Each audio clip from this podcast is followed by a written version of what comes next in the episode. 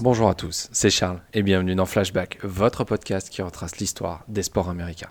Et aujourd'hui, on parlera du jour où les Tampa Bay Buccaneers ont choisi Bo Jackson avec le premier choix lors de la draft NFL 1986.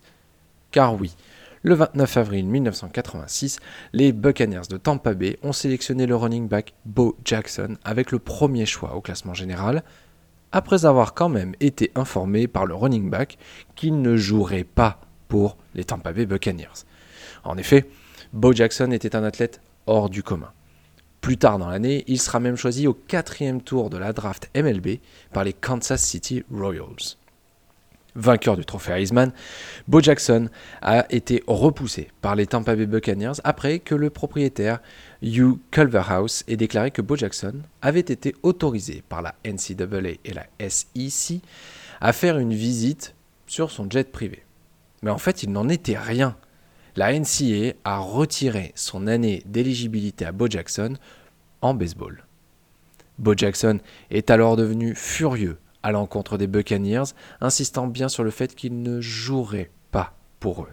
Cela a donc ouvert la porte aux Oakland Raiders qui, en 1987, avec leur choix numéro 183, choisissent Bo Jackson. Alors, même si ce dernier avait déclaré qu'il souhaitait se concentrer sur sa carrière dans le baseball, les Raiders l'ont absolument soutenu dans sa volonté de poursuivre une carrière dans les deux sports, allant jusqu'à dire que Bo Jackson pourrait venir au camp des Raiders une fois la saison de MLB terminée.